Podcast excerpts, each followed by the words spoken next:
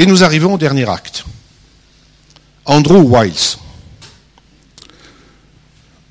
Euh, J'ajoute que parmi ceux qui se sont lancés dans la démonstration de la conjecture de Fermat, un assez grand nombre ont cru l'avoir démontré, et si j'ose dire, euh, ont découvert après coup que leur démonstration ne tenait pas. Donc ce long chemin est marqué d'avancées, mais en même temps de déconvenues profondes de gens qui croyaient l'avoir enfin démontré, et il y avait toujours une faiblesse, un raccourci qui faisait que la démonstration ne tenait pas. Andrew Wiles est un mathématicien. Euh, je vous ai mis les dates, je... qui a fait Cambridge, puis qui a enseigné à Princeton, qui, depuis son plus jeune âge, est absolument passionné par la conjecture de Fermat.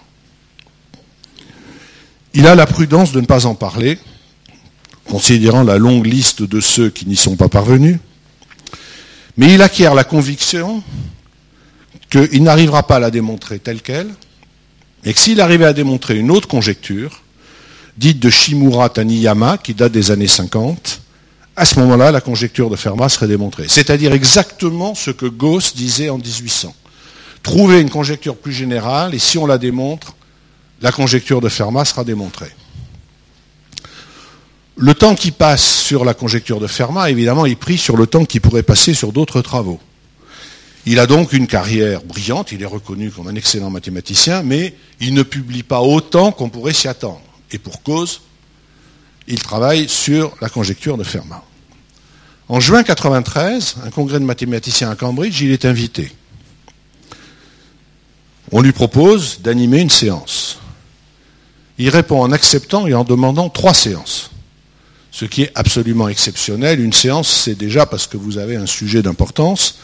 Trois séances, il ne précise pas pourquoi, mais tout le monde pressent qu'il va se passer quelque chose d'absolument inhabituel. Et de fait, les trois séances ont lieu dans des salles bondées. Et la conclusion de la troisième séance, c'est qu'il a démontré la conjecture de Shimura-Taniyama, donc il a démontré la conjecture de Fermat. L'événement est d'importance, le monde en fait sa une. En une du monde, il y a la conjecture de Fermat est démontrée. L'étape suivante, puisqu'il a fait une présentation orale, c'est de mettre en forme son manuscrit pour publication. Donc avec trois, quatre autres mathématiciens proches de lui, il s'attelle à la mise en forme du manuscrit. Et là, comme dans tout roman policier, il y a un rebondissement, là la malédiction frappe à nouveau, il y a un trou dans le raisonnement, la démonstration ne tient pas. Il affirme quelque chose qu'en fait il n'a pas démontré et qu'il n'arrive pas à démontrer. Donc juin mille neuf cent quatre-vingt-treize, le congrès, septembre mille neuf cent quatre-vingt-treize, il découvre le trou dans la démonstration. Et là, il arrête tout, il arrête ses cours, il, arrête ses... il ne travaille plus que sur la conjecture de Fermat. Ça lui a pris un an, et en septembre mille neuf cent quatre-vingt-quatorze, il peut enfin annoncer qu'il a comblé le trou et qu'il a vraiment démontré la conjecture de Fermat, qui devient du coup le théorème de Fermat. Donc l'histoire de la conjecture de Fermat s'arrête là. Alors, il y a... elle soulève quand même quelques questions. La première, c'est, est-ce que Fermat avait vraiment la démonstration? Il a écrit l'avoir, est-ce qu'il l'avait vraiment? Ce qui est sûr, c'est qu'il n'a pas la démonstration d'Andrew Wiles, qui représente à peu près un millier de pages, et qui fait appel à des concepts mathématiques dont Fermat ne pouvait pas avoir la moindre idée. Est-ce qu'il pensait vraiment l'avoir? C'est probable. Il a, dans certains cas, fait des démonstrations un peu rapides. Il a sans doute dû penser que ça marchait pour quatre, il a dû croire l'avoir pour trois, il a généralisé. Il était probablement de bonne foi, mais il y a toute raison de penser qu'il ne l'avait pas. Ce qui est intéressant, c'est que, qu'il l'ait eu ou pas, des, des, encore une fois, des centaines, pour ne pas dire des milliers de mathématiciens ont essayé de la démontrer, n'y sont pas parvenus, mais ont entre-temps apporté un certain nombre de résultats majeurs en mathématiques. Dernier point de mystère, le fils de Fermat publie la notation en marge du livre de Diophante. On n'a jamais retrouvé l'exemplaire du livre de Diophante avec cette annotation. On ne la connaît que par la publication qu'a fait son fils. Enfin, il y a toute raison de penser qu'elle existait vraiment. Alors avant d'abandonner Fermat, je voudrais évoquer avec vous une scène. C'est en, en janvier quarante-cinq, le dix-huit janvier quarante-cinq exactement, les Allemands décident, devant la, la, l'avancée des troupes soviétiques, d'évacuer les camps de l'Est, et notamment Auschwitz, et obligent les survivants à marcher vers l'Ouest pour rejoindre les camps de l'Ouest, Mauthausen, Ravensbrück, et cetera. Donc, le dix-huit juin, en début d'après-midi, les survivants d'Auschwitz-Monowitz sont rassemblés, alignés en rang par cinq, il fait moins vingt-cinq, ils sont évidemment mal vêtus, mal chaussés, et ce convoi s'ébranle vers l'est, vers l'ouest. La première halte a eu lieu à six heures du matin le lendemain, ils ont donc marché plus de douze heures sans s'arrêter. Sachant que ceux qui tombaient, où ceux qui épuisés s'arrêtaient, étaient immédiatement tués. Il y a eu des milliers de morts durant cette marche qu'on a appelée la marche de la mort. Parmi ces survivants se trouvent trois hommes. Jean Samuel, un étudiant en sciences alsacien, son oncle, et Jacques Felbeau, un mathématicien alsacien. Les trois hommes décident de rester ensemble, de se tenir par le bras de manière à soutenir celui qui trébucherait ou qui défaillirait, et cherche un sujet de conversation qui les maintiendra vigilants et éveillés durant une étape qui prévoit longue. Et ils choisissent la conjecture de Fermat. Donc ces trois hommes, dans les conditions que je viens d'indiquer, ont discuté de la conjecture de Fermat pour se maintenir éveillés pendant cette étape de douze heures. En guise de conclusion, je voudrais évoquer deux questions. La première, c'est est-ce qu'il y a d'autres conjectures non résolues dont l'énoncé soit aussi simple que celui de la conjecture de Fermat. Parce qu'il faut bien dire que ce qui a contribué à l'engouement pour la conjecture de Fermat, c'est qu'elle est simple à énoncer, simple à comprendre, très difficile à démontrer, mais on peut la retenir et en parler à des tiers, ce qui n'est pas le cas de toutes les conjectures en termes de mathématiques. Je vais prendre un, un exemple, hein, enfin un contre-exemple en l'occurrence. J'ai évoqué Perelman et sa démonstration de la conjecture de Poincaré, qui est encore une fois un événement majeur. Bon, la conjecture de Poincaré s'énonce « Toute variété compacte sans bord et simplement connexe, de dimension n supérieure ou égale à trois, est homéomorphe à la sphère Sn de R n plus un. » C'est un problème majeur, vous reconnaîtrez que pour un non-initié, je dirais même pour un initié, ça ne parle pas spontanément. La conjecture de Fermat, elle, elle était très simple. Est-ce qu'il y a d'autres conjectures aussi simple à énoncer et non résolue? Alors il y en a une. Elle a été énoncée en dix-sept cent quarante-deux par un Allemand, Goldbach. Tout nombre pair peut s'écrire comme la somme de deux nombres premiers. huit égale cinq plus trois, trente-six égale trente et un plus cinq. Comme pour la conjecture de Fermat, on l'a testée sur ordinateur. Aussi loin qu'on aille, elle est vraie. Les plus grands nombres pairs qu'on puisse trouver se, peuvent bien s'écrire comme la somme de deux nombres premiers. Mais elle n'est que presque vraie, parce qu'on n'a toujours pas démontré qu'elle était vraie partout. Et comme la conjecture de Fermat, depuis deux siècles et demi, il y a de nombreux mathématiciens qui essaient de la résoudre et qui n'y sont toujours pas parvenus. La deuxième et dernière question que je voudrais soulever en guise de conclusion est la suivante. Est-ce qu'il y a d'autres découvertes mathématiques avec une dimension romanesque euh, forte? Alors la réponse est oui. J'en prendrai une. Alfred Döblin est un romancier allemand qui a écrit un très grand roman qui s'appelle Berlin-Alexander Platz, juste après la Première Guerre mondiale, dont je vous recommande la lecture, une nouvelle traduction vient de paraître.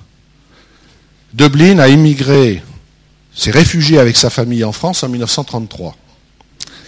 Et lui et sa famille ont été naturalisés français en mille neuf cent trente-six. Il avait un fils, Wolfgang, mathématicien, qui a travaillé sur le théorème de Kolmogorov. En mille neuf cent trente-neuf, Wolfgang Döblin est mobilisé. Et donc passe la drôle de guerre sur le front de l'Est. Il met à profit les temps libres, il y en avait, pour coucher sur un, papier, sur un cahier d'écolier l'état de ses travaux sur le théorème de Kolmogorov.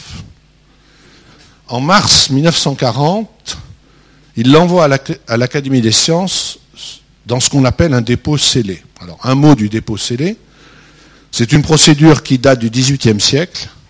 Lorsque vous avez fait un certain nombre de découvertes, vous avez obtenu un certain nombre de résultats, vous êtes placé devant le dilemme suivant. Soit vous les publiez, ce qui peut exiger un travail de mise en forme, mais pendant ce temps-là, quelqu'un d'autre risque de les trouver et de les publier avant vous, donc vous perdez l'antériorité.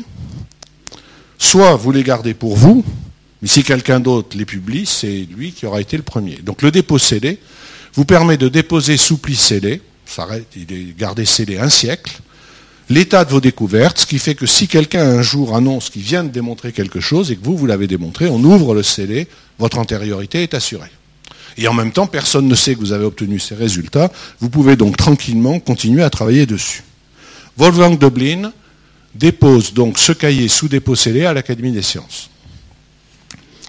En juin quarante, son unité est encerclée par les Allemands, décide de se rendre, Wolfgang Döblin refuse et se suicide. En mille neuf cent quatre-vingt-dix, un historien fouillant les archives d'un mathématicien, Fréchet, tombe sur une lettre de Wolfgang Döblin dans laquelle il lui annonce qu'il a l'intention de faire un dépôt scellé. Cet historien se rend à l'Académie des sciences et découvre qu'il y a bien un dépôt scellé fait par Wolfgang Döblin. Seuls les ayants droit peuvent autoriser l'ouverture et il la refuse. Pendant dix ans, il refuse énergiquement qu'on ouvre ce pli. Finalement, en deux mille, ils acceptent. On ouvre le pli et on constate que Döblin avait établi, dès mille neuf cent trente-neuf, des résultats qui n'ont été obtenus officiellement que des années plus tard. Donc, au moins deux théorèmes qui portent le nom de mathématiciens japonais, parce que ce sont eux qui les ont rendus publics, sont des théorèmes qui, en fait, avaient été démontrés par Döblin, mais d'une manière qui, compte tenu de la procédure, était inconnue de tous. Bon, voilà ce qui pourrait sans doute constituer aussi un sujet de roman. Voilà. Je vous remercie. Peut-être pourrais-tu nous indiquer quelques éléments bibliographiques et sur, sur tout ça. Daniel Kellman, par exemple, je ne sais pas si c'est... Alors, il y a des dictionnaires de mathématiciens. Euh, sur l'énigme de Fermat, il y a au moins trois livres. Je crois qu'il faut pêcher pas mal. Alors là, tu me prends un peu de cours. Euh, j'ai pensé un moment à faire une bibliographie, mais j'arrivais à...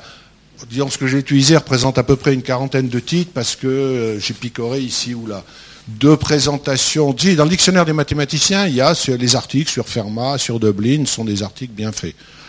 Euh, je ne peux pas en dire beaucoup plus. Alors, il y a les bouquins du Sautois, la Symphonie des nombres. Euh, euh, voilà. Mais moi, ce que je vous suggérerais plutôt, c'est d'aller à la recherche, parce que, évidemment, il y a des tas de noms que je n'ai pas pu évoquer, mais il y a des tas d'histoires qui sont aussi formidables. L'histoire de Ramanujan, euh, mathématicien indien, euh, l'histoire d'Alan Turing, euh, l'homme qui a, euh, qui a en quelque sorte inventé l'ordinateur. Euh. Donc c'est... Écoutez, lisez ces biographies, elles vous donneront peut-être envie d'aller plus loin. L'histoire de Ramanujan est formidable. Il y a l'histoire de Galois, j'en ai pas parlé parce que c'est celle à laquelle on pense. Mais voilà ce que je recommanderais plutôt. Est-ce qu'il n'y a pas une contradiction entre la dimension romanesque des choses et le fond de l'affaire ? Parce que finalement, le, euh, la dimension romanesque, elle, elle, elle nous emporte, elle euh, nous fascine, mais au fond, euh, l'enjeu de, de fond... Ce ne sont pas les mêmes. Mmh. Ce sont pas les mêmes. Nous, c'est la dimension romanesque. Les mathématiciens, euh, l'aspect romanesque, à mon avis, ils ont été assez insensibles. Ils ont essayé de la démontrer. Je ne suis pas sûr qu'Andrew Wiles soit un personnage romanesque, mais il l'a démontré. En revanche, nous, de l'extérieur, euh, oui, on regarde ça de l'extérieur. Euh, euh, une anecdote sur Ramanujan.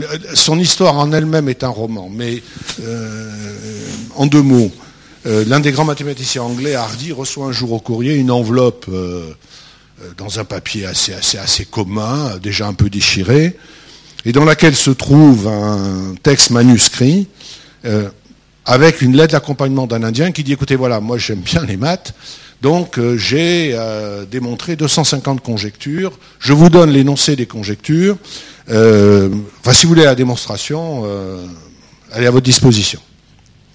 Bon, Hardy jette un œil, regarde les premières conjectures, les trouve assez triviales, euh, passe le papier à quelqu'un qui travaille avec lui, Littlewood, euh, qui un jour où il a du temps libre, regarde d'un peu plus près et revient vers Hardy en disant « Attends, s'il a vraiment la démonstration de certaines des conjectures, ce type est génial. » Donc, Hardy envoie Littlewood en Inde, il rencontre Ramanujan et réalise qu'effectivement, cet homme est génial.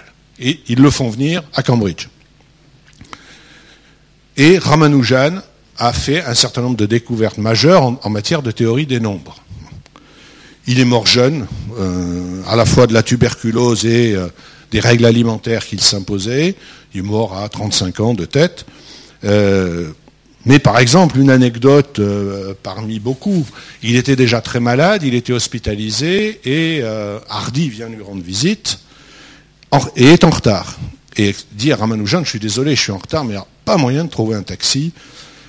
Enfin, finalement, j'en ai eu un, et tout de suite, il voit l'œil de Ramanujan s'allumer, et il lui dit non, non, non, attendez, euh, ne me demandez pas le numéro du taxi, c'est un nombre qui n'a aucun intérêt, ben, je vais vous le dire, c'est dix-sept cent vingt-neuf. Et à ce moment-là, Ramanujan dit, ben non, c'est le plus petit nombre qui peut s'écrire de, de manière différente, comme la somme de deux cubes. Bon. Euh, alors, il y en a, il y en a des tas comme ça. Alors, ce qui est intéressant, c'est un mot quand même sur l'arithmétique. L'arithmétique avait disparu des champs d'enseignement des mathématiques. Je ne sais pas ceux d'entre vous qui en ont eu, géométrie, oui, algèbre, oui, l'arithmétique, euh, déjà de mon temps, c'est il y a quelques années, on en faisait des bouts, et ça d'ailleurs, ça, ça rasait absolument tout le monde. Alors l'arithmétique est devenue, est revenue sur le devant de la scène, pour une raison simple, c'est tous les problèmes de codage. C'est-à-dire... les propriétés des, des, des, des nombres premiers et des entiers sont devenues un enjeu majeur en matière de codage.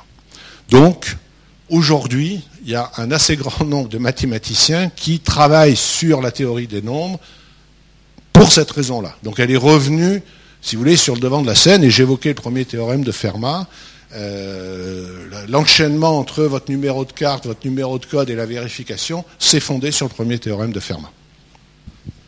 Bonjour, j'avais juste une question sur le théorème de, de Goldbach, donc il me semble que c'est un... Conjecture. Conjecture, excusez-moi. Je conjecture. Me permets, non, non, je, attendez, vous me donnez l'occasion de préciser une chose. C'est conjecture tant que c'est pas démontré. D'accord. Donc quand c'est démontré, c'est théorème. C'est pour ça que le premier théorème de Fermat, il était conjecture jusqu'à ce que euh, Euler le démontre. Donc c'est en, encore une conjecture, sauf s'il y a un scoop là. D'accord, non, non, il n'y aura pas de scoop. Euh, je voulais savoir ce que vous entendiez par vrai partout, quand vous dites vrai partout. C'est un intervalle, c'est quoi? Partout vous pouvez vérifier. Vous allez la vérifier, vous utilisez, vous mettez les ordinateurs en série, vous explorez les nombres les plus importants qui vous soient accessibles. Et elle est vraie. Donc vous pouvez dire, dans le domaine où je me déplace, elle est vraie. Mais, mais vous n'avez pas démontré que si un jour, la, même s'il y a de bonnes raisons de penser qu'elle est vraie, vous n'avez pas apporté la preuve que si... la capacité de calcul s'accroissant, on ne tombe pas un jour sur un os. Donc c'est ça le... Alors le presque vrai, ce n'est pas un concept mathématique. C'est ce que des gens disent pour qualifier quelque chose qui est vrai. Partout on peut aller regarder, mais pas partout. Parce qu'on n'a pas démontré là où on ne peut pas regarder. Voilà, c'est ça la, la notion. Euh, moi j'avais une autre question, c'est j'ai l'impression que les mathématiciens... sont moins populaires aujourd'hui qu'ils n'étaient en dix-sept cents quelques. Et à partir de quand est-ce qu'on a eu... Enfin, est-ce que c'est vrai, ça? Et d'une, et, et de deux, à partir de quand est-ce qu'on a eu ce revirement de situation où les mathématiciens sont, étaient plus trop à la mode, quoi? Plus trop des gens in. Alors, j'ai pas la réponse à votre question. Ce qu'on peut dire... Prenez l'époque de Fermat. Voilà des gens qui couvraient un très grand champ en matière de sciences. Fermat a fait de l'optique, de l'algèbre, de la géométrie. Aujourd'hui, c'est impossible. Euh, au fil des années, si vous voulez, ces domaines se sont tellement complexifiés qu'aujourd'hui, même en maths, vous êtes spécialiste de, euh, euh, je ne sais pas, des surfaces de Potoroff de deuxième degré. Et, et, et... Donc, je pense que le premier facteur, c'est ça. C'est-à-dire qu'il y avait un certain nombre d'hommes qui, entre eux, pouvaient parler d'un grand champ scientifique. Et ils étaient, si j'ose dire, à la pointe de, de, de ce qui se faisait. Euh, vous dire quand ça a disparu, c'est sûr que Gauss est encore un de ces esprits-là. Euh, je ne suis pas sûr qu'autour du dix-neuvième siècle, en tout cas au vingtième siècle, c'est clair que euh, ces, ces, ces champs se sont séparés et que pour maîtriser un champ, il fallait vraiment s'y consacrer. Voilà. Alors, les mathématiciens, euh, n'exagérons pas, la, la, prenons le dix-septième siècle. Euh, oui, ils étaient quelques dizaines à échanger entre eux, l'histoire a retenu leur nom. Euh, c'est vrai qu'il y avait des cours comme la cour de Frédéric deux, euh, la cour de Saint-Pétersbourg, même euh, la cour de Versailles, où de temps en temps on parlait avec passion. Le problème du chevalier de Méré, en plus, il intéressait un certain nombre de joueurs.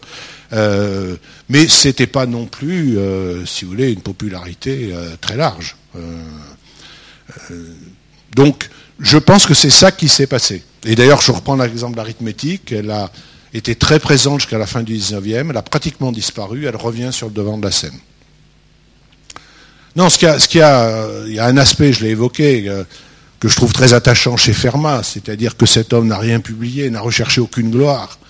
Euh, il gagnait sa vie comme euh, conseiller parlementaire, euh, il était passionné par ce qu'il faisait, il était quand même d'un niveau assez exceptionnel, il n'est jamais venu à Paris, il a clairement été sollicité.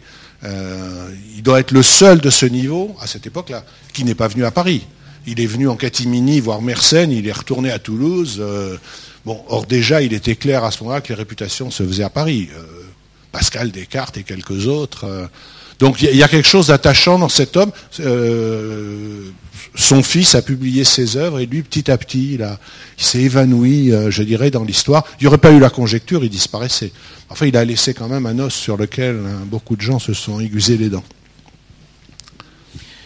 Est-ce que tu pourrais nous dire ce que représente l'école mathématique française aujourd'hui dans le monde ?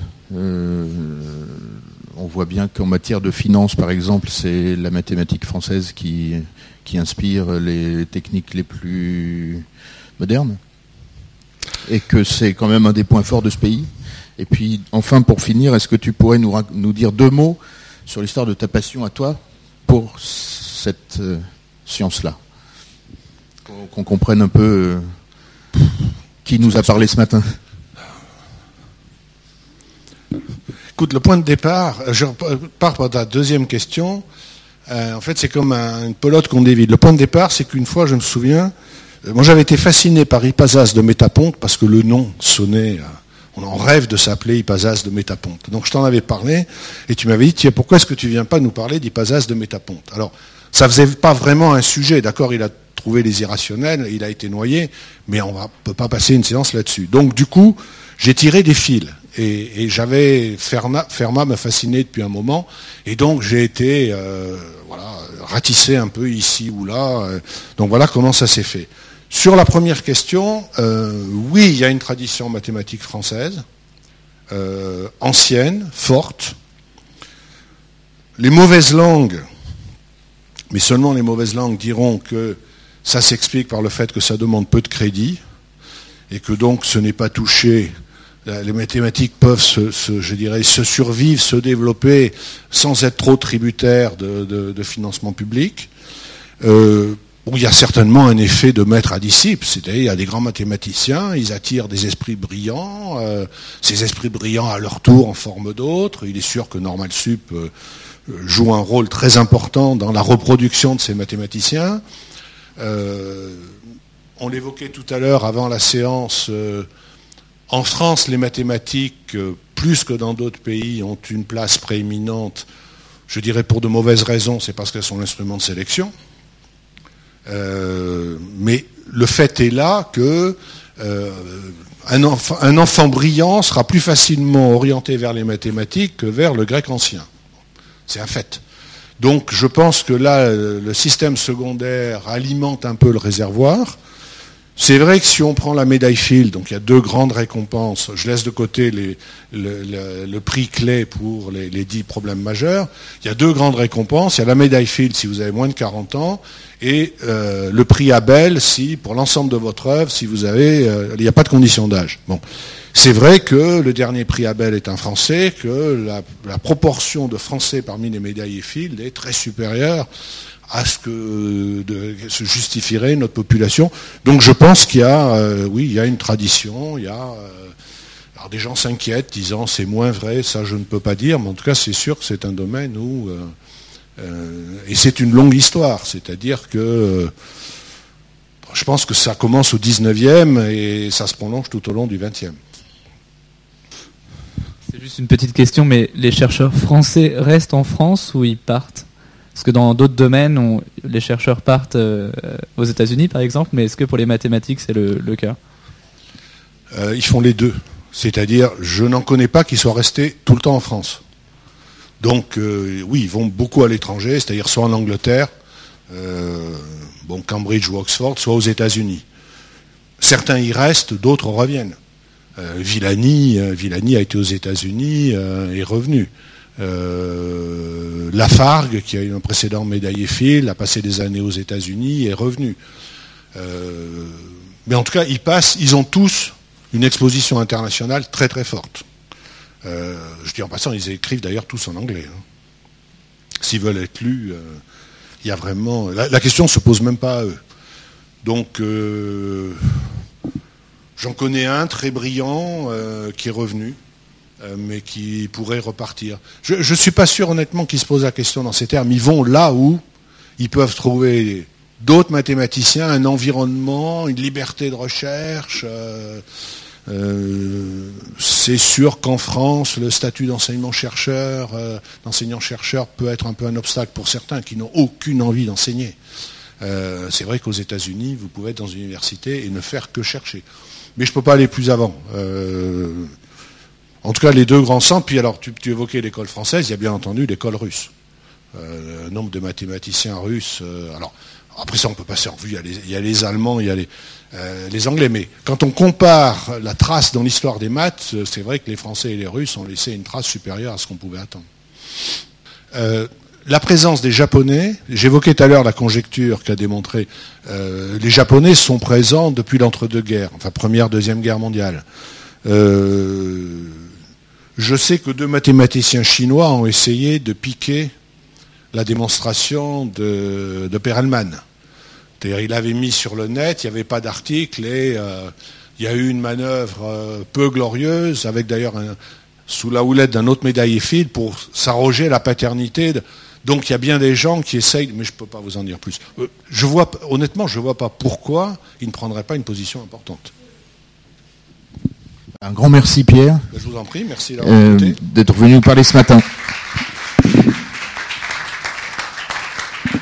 La semaine prochaine, on aura le dernier S A S de l'année, euh, mardi prochain, avec euh, Nicolas Diver qui viendra parler de Richard Florida.